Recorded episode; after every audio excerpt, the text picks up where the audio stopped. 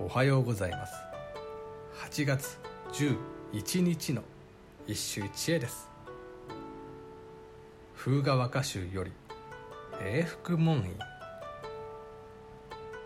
夕づく日岩根の苔に影消えて丘の柳は秋風ぞ吹く。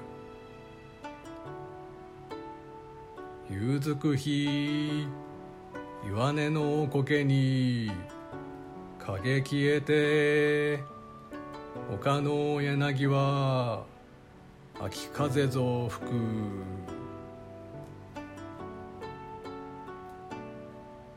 自分の体験を歌にする。そんな当たり前の先駆者が昨日式子内親王にはあった。それで言うと今日の呼び人永福門院は色紙の正式な後継者と言えるだろう。しかもその思想はさらに先鋭化している。強国派とりわけ永福門院にとって伝統的な和歌なんてきっとクソくらいだったのだろう。岩の苔に消える夕日。も挑戦的だが秋のしかも丘の上の柳である。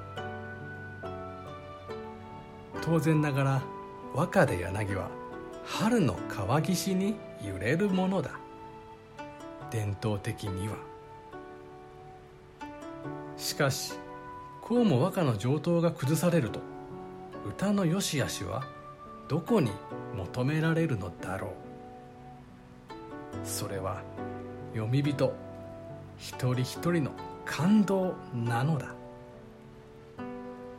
以上今日も素晴らしい歌に出会いました。